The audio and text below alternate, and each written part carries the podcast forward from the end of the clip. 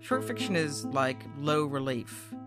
And if your story has no humor in it, then you're trying to look at something in the pitch dark. With the light of humor, it throws what you're writing into relief so that you can actually see it. Otherwise, it's just a dark room and what you're trying to write about will be invisible to your to your readers.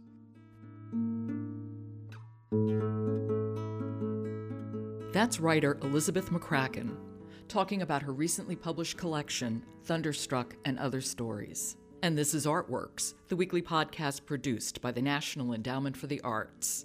I'm Josephine Reed. Over the Labor Day weekend, scores of writers will flock to Washington, D.C. for the 14th Annual National Book Festival.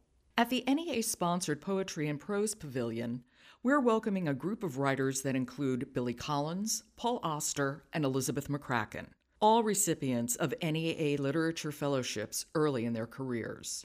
It's been 20 years since Elizabeth McCracken's last collection of short stories. It's not as though she's been idle for two decades, far from it. Fans of her writing have been blown away by her two remarkable novels and a breathtaking memoir. Still, it was a feeling of satisfaction to see the publication of her new collection, Thunderstruck and Other Stories. All of McCracken's books are compelling, multi layered, and psychologically true laced through with humor, intelligence, and unblinking observation in equal measure. But in the recent collection of short stories, she also manages to create nine varied worlds that somehow cohere into a universe. Here's Elizabeth McCracken reading from Thunderstruck and Other Stories. I'm going to read the start of the first story in the collection, which is called Something Amazing. Just west of Boston, just north of the turnpike, the ghost of Missy Goodby sleeps curled against the cyclone fence at the dead end of Winter Terrace, dressed in a pair of ectoplasmic dungarees. That thumping noise is Missy bopping a plastic Halloween pumpkin on one knee. That flash of light in the corner of a dark porch is the moon off the glasses she wore to correct her lazy eye. Late at night, when you walk your dog and feel suddenly cold, and then unsure of yourself, and then loathed by the world, that's Missy Goodby, too, hissing as she did when she was alive and six years old.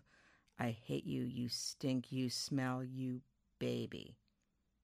The neighborhood kids remember Missy. She bit when she was angry and pinched no matter what. They don't feel sorry for her ghost self. They remember the funeral they were forced to attend, how her mother threw herself on the coffin, wailing, how they thought she'd been kidding and so laughed out loud and got shushed. The way the neighborhood kids tell the story, the coffin was lowered into the ground, and Missy Goodby's grieving mother leapt down and then had to be yanked from the hole like a weed. Everyone always believes the better story eventually. Really, Pamela Goodby just thumped the coffin at the graveside service, spanked it. Two spanks. She knew that pleading would never budge her daughter, not because she was dead, but because she was stubborn. All her life, the more you pleaded with Missy, the more likely she was to do something to terrify you. Pamela Goodby spanked the coffin and walked away and listened for footsteps behind her. She walked all the way home, where she took off her shoes, black pumps with worn stones of gray along the toes. Done with you, she told them. The soul is liquid and slow to evaporate. The body's a bucket and liable to slosh. Grieving, haunted, heartbroken, obsessed, your friends will tell you to cheer up. What they really mean is dry up. But it isn't a matter of will, only time and light will do the job. Who wants to, anyhow? Best keep in the dark and nurse the damp. Cover the mirrors, leave the radio switched off.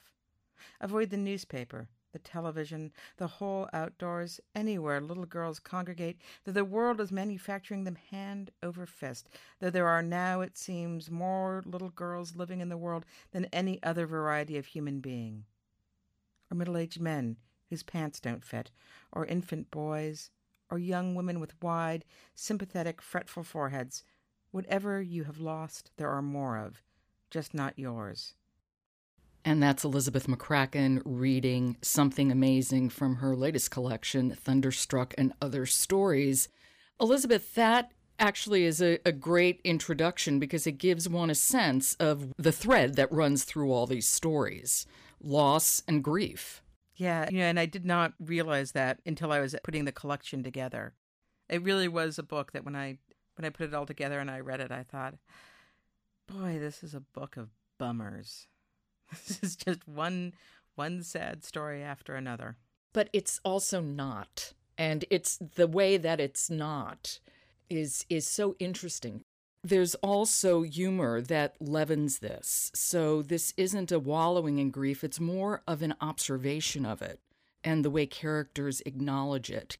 I'm glad that it doesn't come off as a a wallowing. I guess I wrote it over a few years. Grief was very much on my mind, but I also am one of those people I I believe that if there's a god that black humor is the comfort that he gives to us in difficult times. I, I can't imagine not joking even at the worst of times.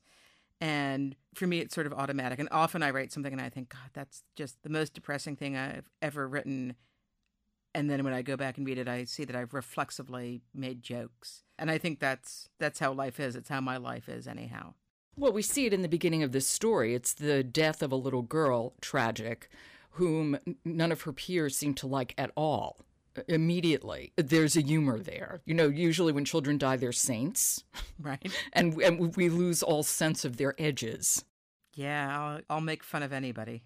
You also don't seem to give closure a lot of respect. There's sort of no art of recovery lurking in the pages of your work. Yeah, you know, I, I sort of don't believe in closure in the sense that it doesn't make me feel better to think that something is over. I'm just thinking about the word closure, that it's a, a book that's finished with or a door that you've walked through.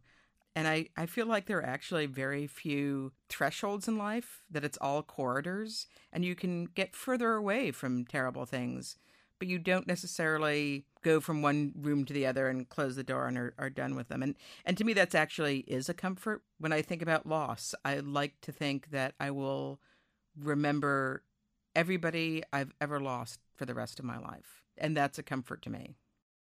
You know, I found that often enough, this is certainly not even mostly true, but true enough that writers who are writing about serious subjects, there's always a danger of a lack of humor in their writing. And I maybe particularly younger writers, and you obviously marry both humor is a thread that goes through all your writing.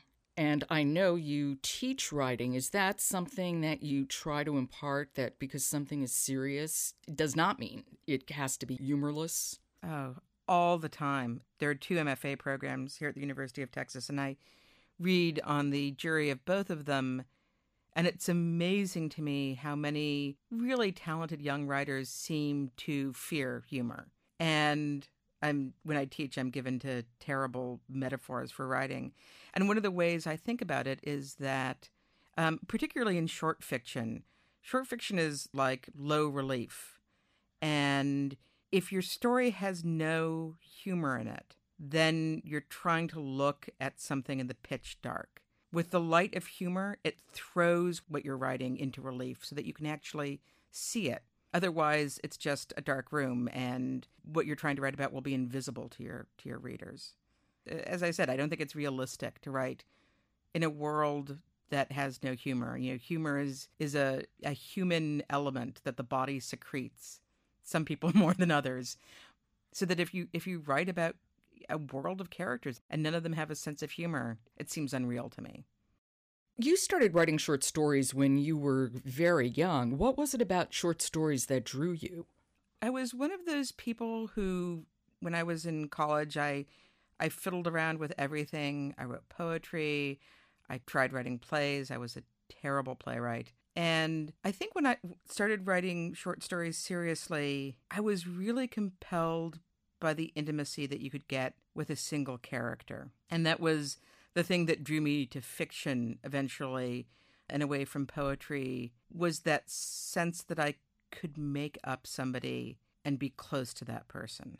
Um, and I, so many of my favorite writers in the world are short story writers, people who either never wrote a novel or were known mostly for writing short stories. I'm thinking of Grace Paley and Alice Munro and Stuart Dybek um, and Raymond Carver. And those were the people who, when I was first seriously trying to be a writer, were the people I read.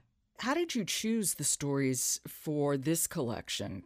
It's your fifth book and second short story collection. There's a long time between collections. Did you have a lot of short stories over a period of time that you used for this book?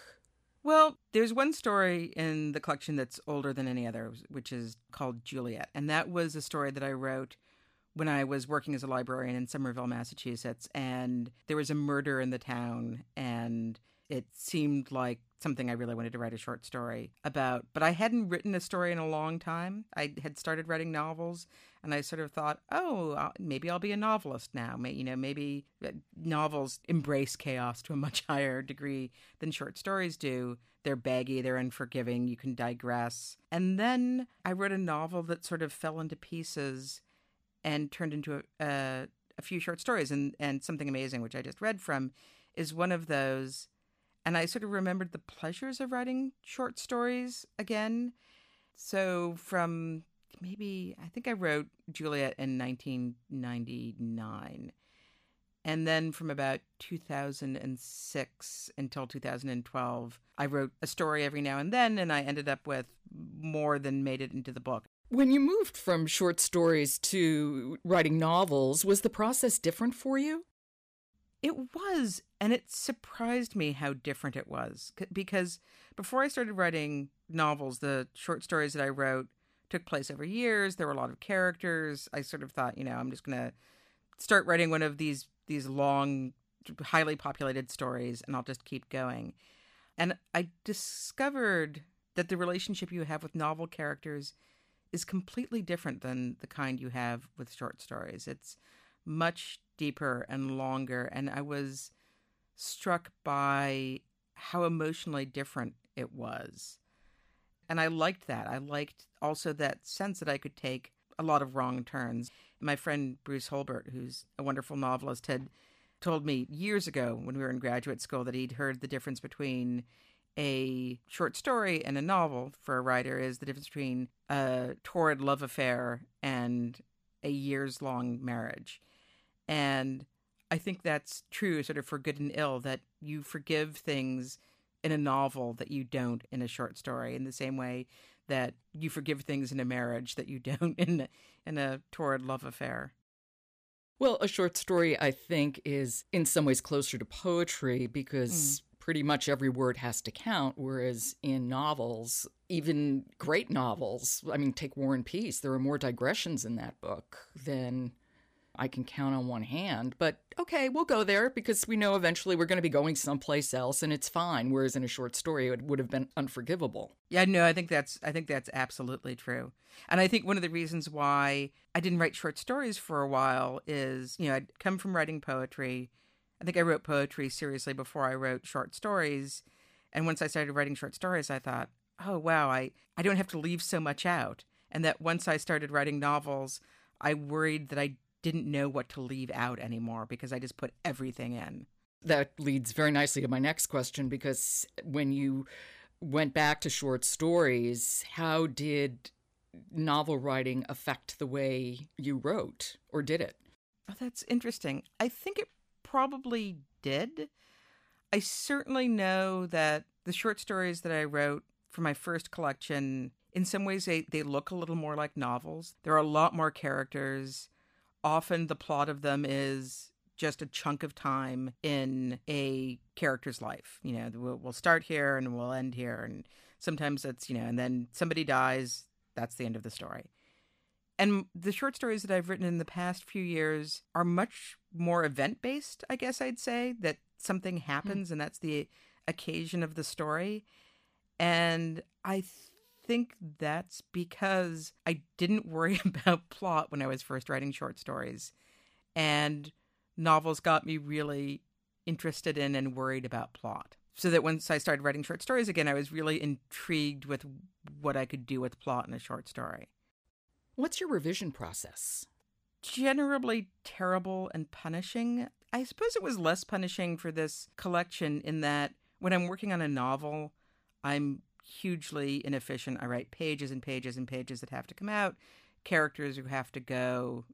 I say that novels can tolerate a lot of digression, but I put in an intolerable amount of digression and then have to take it out. Whereas with the short stories, I just took out the short stories that weren't working. I mean, I'd revised all of the stories quite a bit. I think there are tons of things that change for a writer the longer you write. And I don't mean for the good, you just develop different habits and different processes.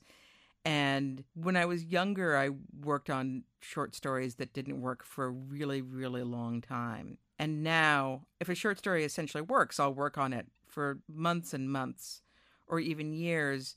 But if a story seems unsatisfying to me in the first draft, I walk away from it. Does your heart break a little when you have to lose characters in your novel? Or are you hardened to that by now? I've gotten fairly tough about it. I have a novel that I walked away from, oh, maybe two years ago, and that still seems painful. It feels like a ship sunk and all the characters went down with it. Now I might be able to do something with it at some point. I've actually written two novels in the past 10 years that have sort of fallen apart. And the first one, as I said, there are three short stories in this collection that are part of that first novel. But the second novel, I haven't looked at it.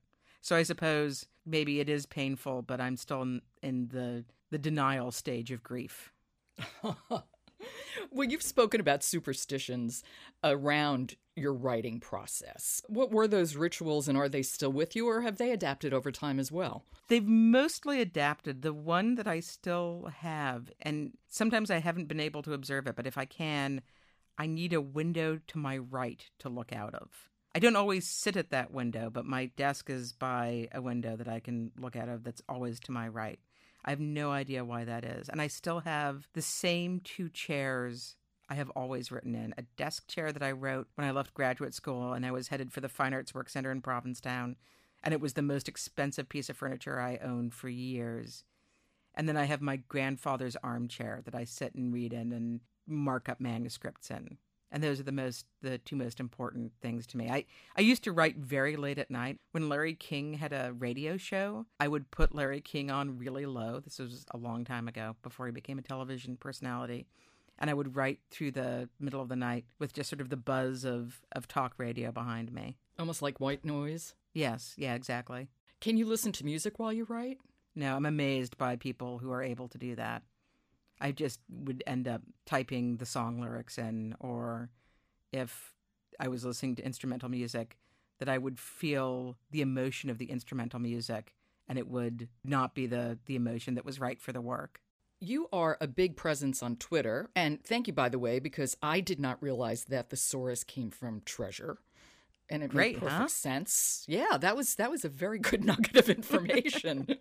This is a different kind of writing again from short stories, from novels. What's the appeal? Oh, I love Twitter. And I love it for a lot of different reasons. I love it because I feel like, well, I mean, talking about revision, it used to be that one of the things that I would always have to take out were the dumb jokes that I just wanted somebody to read at some point, and then one of my readers would read it and go, "Yeah, that's very funny, Elizabeth. You've got to take it out now."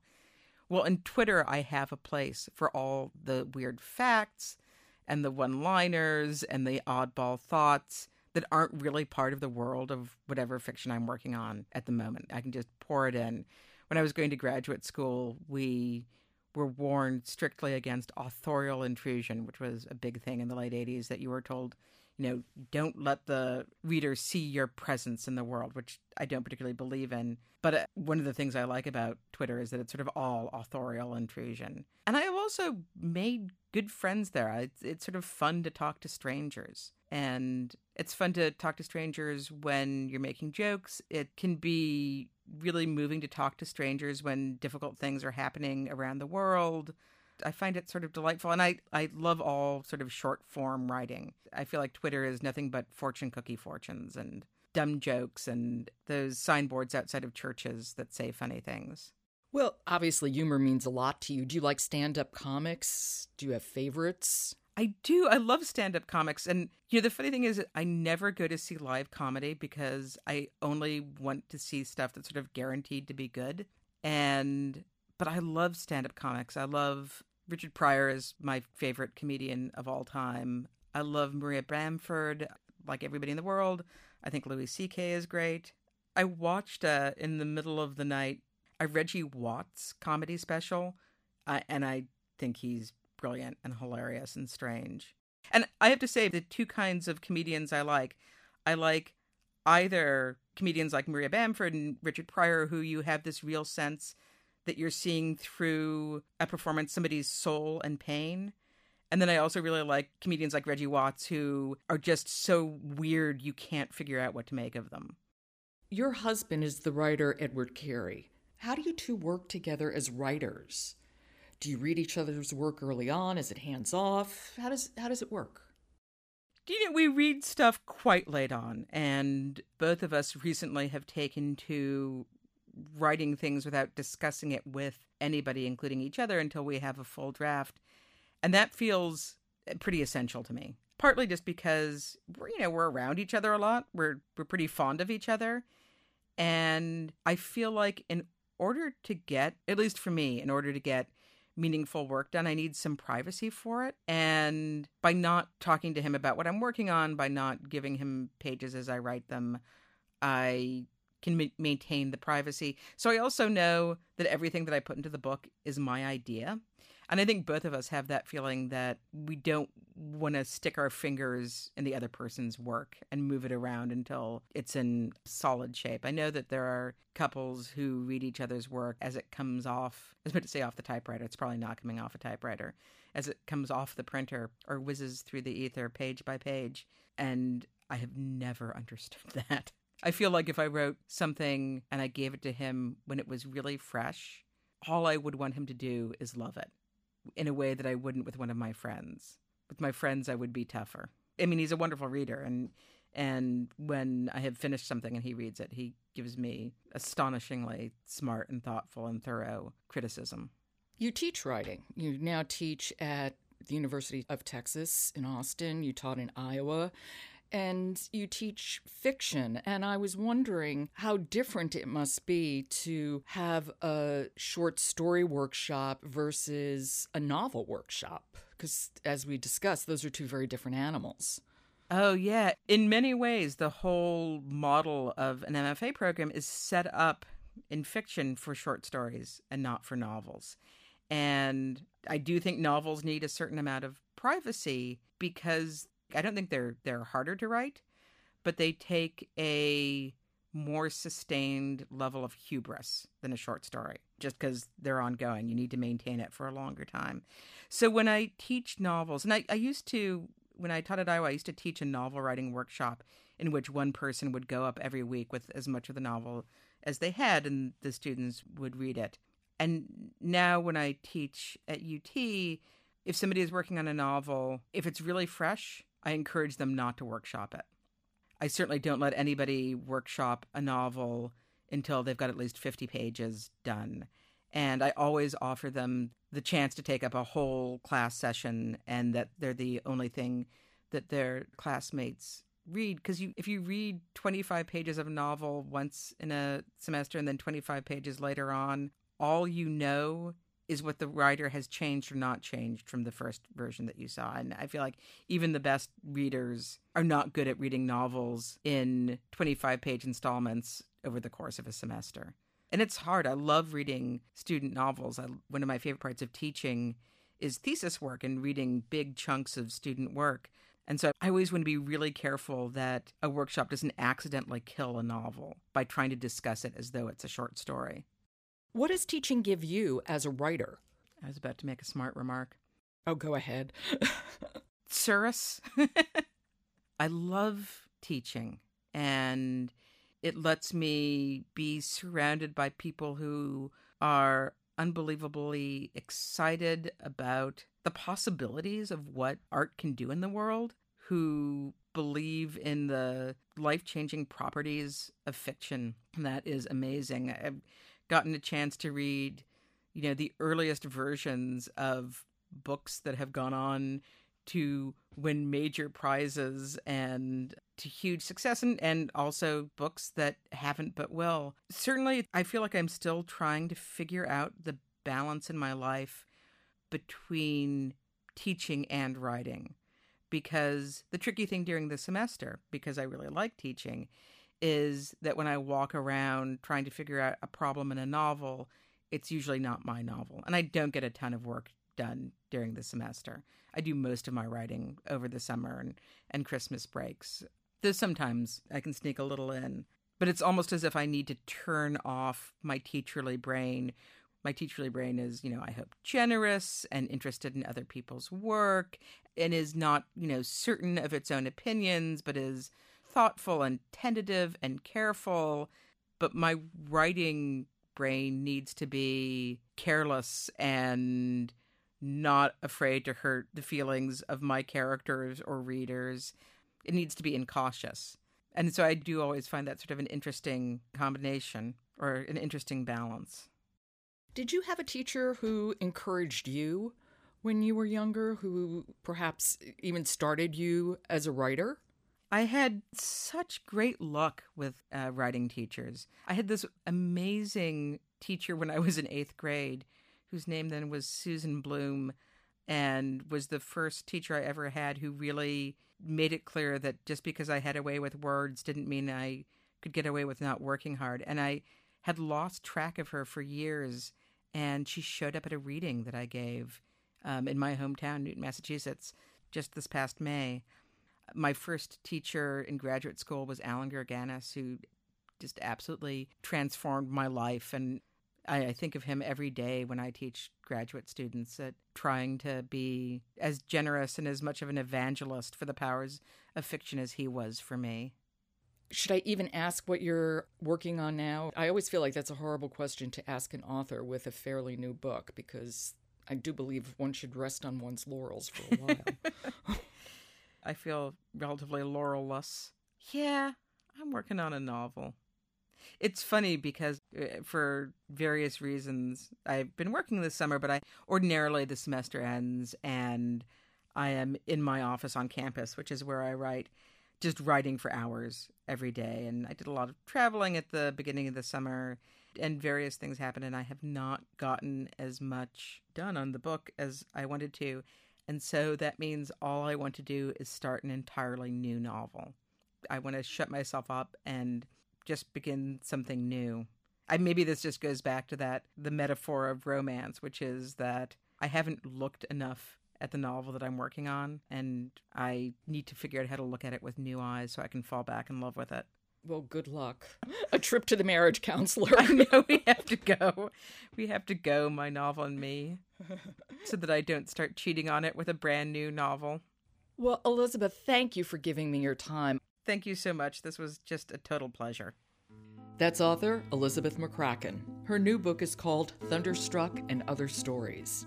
You can hear Elizabeth read at the NEA sponsored Poetry and Prose Pavilion at the National Book Festival on August 30th. Go to arts.gov for details. You've been listening to Artworks, produced at the National Endowment for the Arts. Next week, we're listening to the DC Youth Poetry Slam team. To find out how art works in communities across the country, keep checking the Artworks blog or follow us at NEA Arts on Twitter. For the National Endowment for the Arts, I'm Josephine Reed. Thanks for listening.